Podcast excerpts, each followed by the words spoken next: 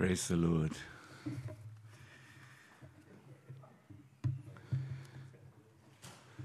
And I thank, thank God for those leading worship, for, uh, and for Tim and for Charlotte, for giving us the, I know, the, the, the opportunity to worship God. And I'm lots of things to lots of people in my life. Um, when I go to the Congo, because of the way the country is, they call me a teacher. Uh, you can correct me um, if I'm wrong, Joan, and I probably will be. The pronunciation, I'm building myself up for a fall here. I can see it. A predicateur? well, this was in Esperanto. Yeah. Uh, yeah, no, no, it, it, but they, the teacher, they, yeah, in, in, in the Congo. Professor. Well, yeah. Um, in, uh, in India, I, I might be a, a, preacher. In here, I'm a pastor. But to God, I'm a worshipper. All these other things are gifts that He's given me. I don't exercise those to God. He gave them to me. Yeah. The only thing I can offer to God is my praise and my worship and my adoration. And I'm going to spend a, an eternity doing that. Yeah, I, I, I, know people say, well, we don't actually know what it's quite like, but a, a huge part of eternity is, is worship or being in the presence of worship. And I'd just love to read a passage, it, it's really well known. It's entitled, it's in Luke 7, and it starts off in verse 36.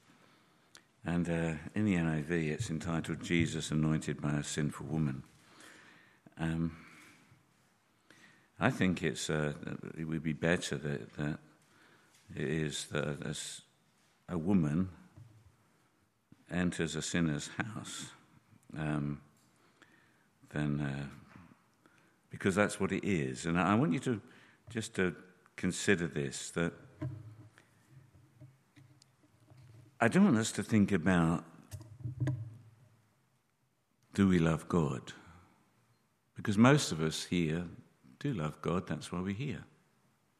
That's why we've, we've come, that's why we like fellowship. But my question rather is, and that's the question of this, in this passage is, how do we love God? How do you love God? How do you express this, this love to him. How?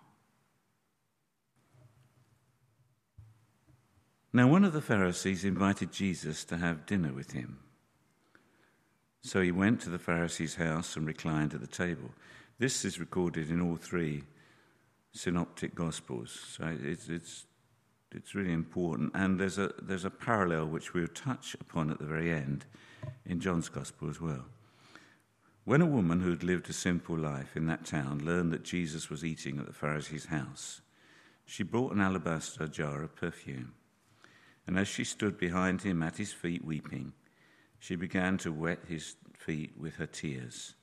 Then she wiped them with her hair, kissed them, and poured perfume on them. When the Pharisee who had invited him saw this, he said to himself, if this man were a prophet, he would know who is touching him and what kind of woman she is, that she is a sinner. Jesus answered, Simon, I have something to tell you. Tell me, teacher, he said. Two men owed money to a certain moneylender. One owed him 500 denarii and the other 50. Neither of them had money to pay him back as he cancelled the debts of both. Now, which of them will love him more? Simon replied, I suppose the one who had the bigger debt cancelled. You have judged correctly, Jesus said. Then he turned toward the woman and said to Simon, Do you see this woman? I came into your house. You did not give me any water for my feet But she wet my feet with her tears and wiped them with her hair. You did not give me a kiss, but this woman from the time I entered has not stopped kissing my feet. You did not put oil on my head, but she has poured perfume on my feet.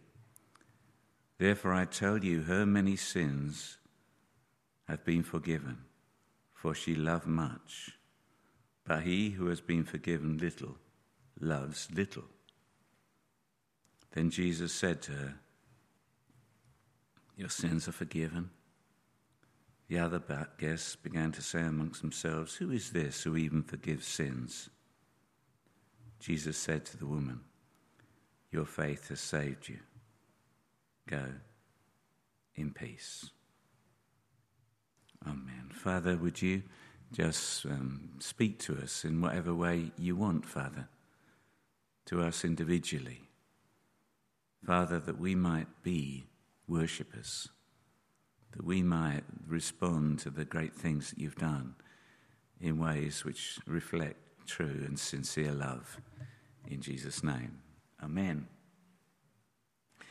It's a really well known story, isn't it? And uh, at the heart was a question that Jesus asked the Pharisee Who loves most? Story of two men. Both were in the same situation. They owed money which they couldn't repay. For one, it was 500 denarii, for the other, it was a tenth of that, 50. But they didn't have the resources to pay back. Both had their debts wonderfully cancelled who will love him more. The one who's been forgiven most, the one who had the greatest debt cancelled. And he says, correct.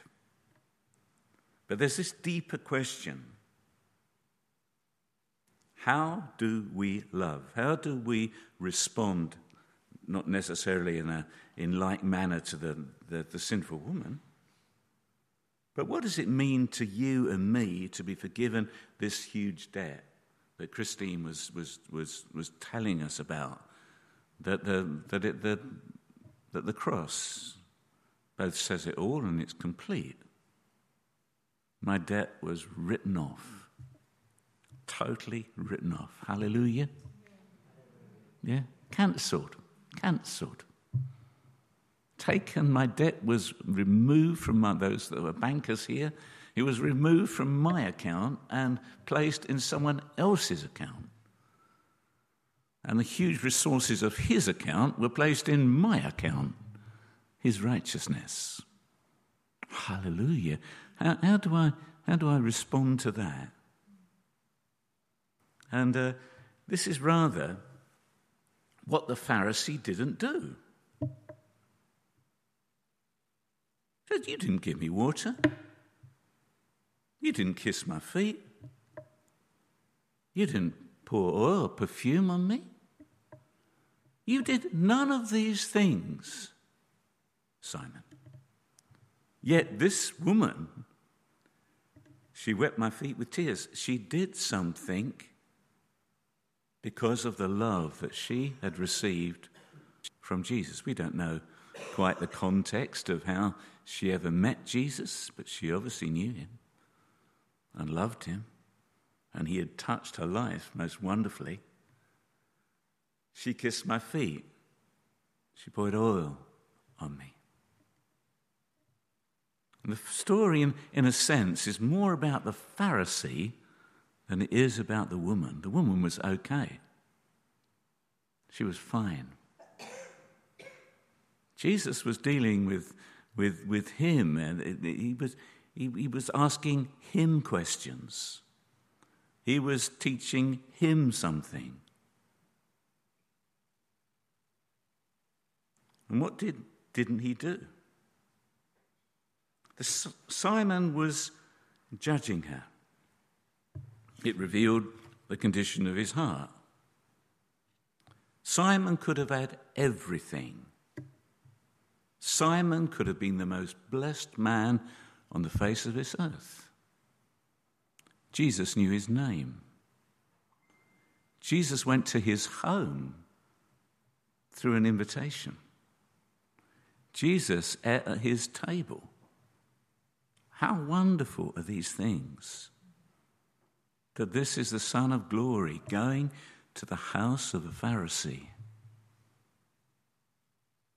In fact, Jesus was risking all the things in a sense of being judged. That, that, that, in a sense, this woman, when we come to her, received. And it was all about his response. It's about true worship. She initiated worship. It was totally intentional what she did. This was not an off chance meeting. This was something that she knew about, that Jesus was coming somewhere. This was something that she had to carry expensive perfume with her. She had fixed on her mind what she needed to do for Jesus. And she was intent on doing it.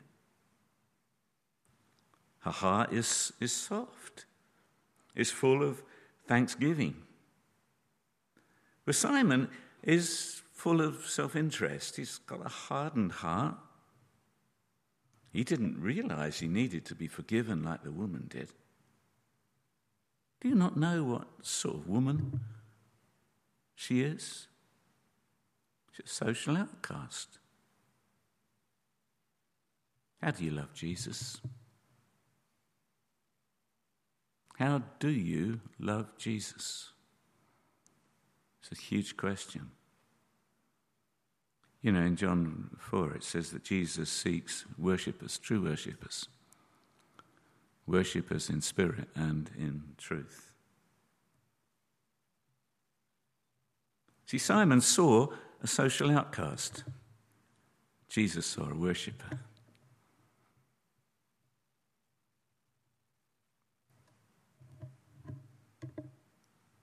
Pharisee rejected Jesus in that sense. With Jesus unashamedly accepted her. And I don't know if you read this, you saw it says, Then he turned towards the woman and said to Simon, The woman is behind him. He is reclining at a table eating, and she is behind him, ministering her worship.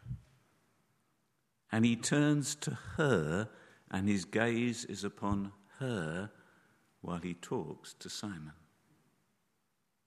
Jesus turned towards the worshipper, and he always does. He inhabits our worship, our praise. That's why to have a meeting like this where we could worship together, you know, I, am so glad that I was called to be in the front row. Yeah, thank you, Christine. That's where I. That's where, I, that, that's where worshippers should be. So want to be near, want to be close to Jesus. He gave her his undivided attention. He gazed upon the worshipper. and his love was towards her. How do you love Jesus? How do you love Jesus? This woman took a huge risk. She risked everything to go into that home because she could have been rejected, and she was, in a sense, by the Pharisees. But at that time, she was, because of what Jesus was doing, she, not knowing him too well, she could have been rejected by Jesus. She couldn't, but she, in at that time, with, a, with the amount of knowledge she had, she was bold. She took that risk. Worship takes risks. She was intentional. She was determined to be a worshiper. She was determined no matter what. I don't know what her life was like. It was still, in a sense, socially in a mess. But despite everything, she was determined to worship her Jesus. And she gave everything. It was expensive to her, it was costly in terms of the perfume. And she loved him from her heart. And she was not ashamed. She was going to make a public statement to others. It could have been a spectacle, but to her, it didn't matter who was there. She unashamedly loved her Jesus. And I come back to praise and worship as our, our ministry to Jesus. I thank God that you've come tonight. But coming to church isn't our ministry to, to Jesus. Worshipping Him is our ministry to Jesus. Loving Him. Being bold and unashamed that we can be all together, but it's like we're on our own. We're not conscious of what other people necessarily think. As long as it's right and fitting to publicly tell Jesus that you love Him.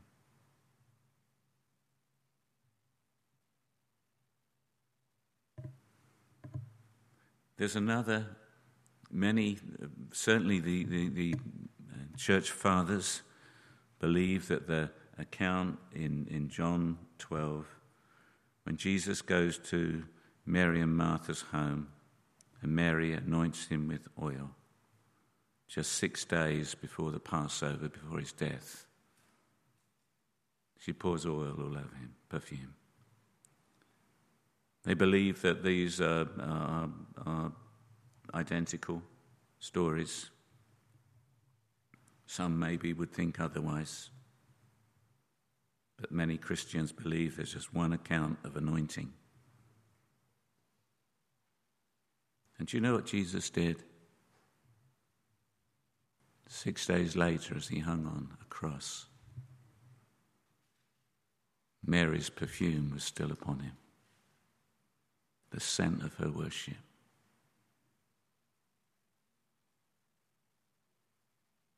What she had given him, because it impregnates the skin. Many could have seen bruises and blood and scars, but Jesus carried the perfume of her worship.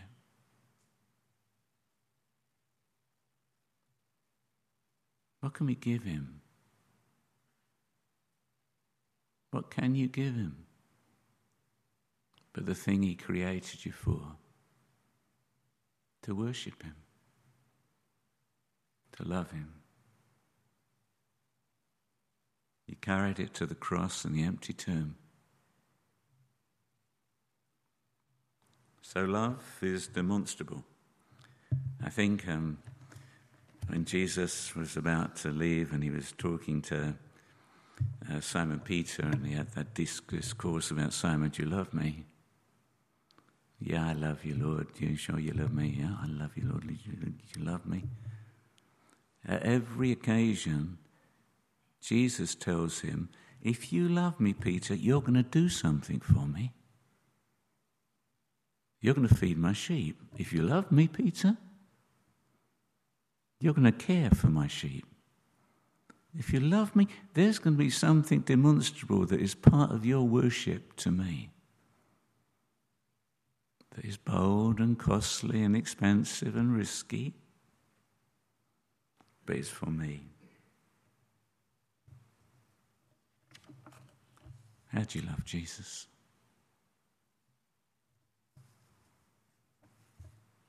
Only you can answer that question, and only I can as well. To him be all the glory. Amen.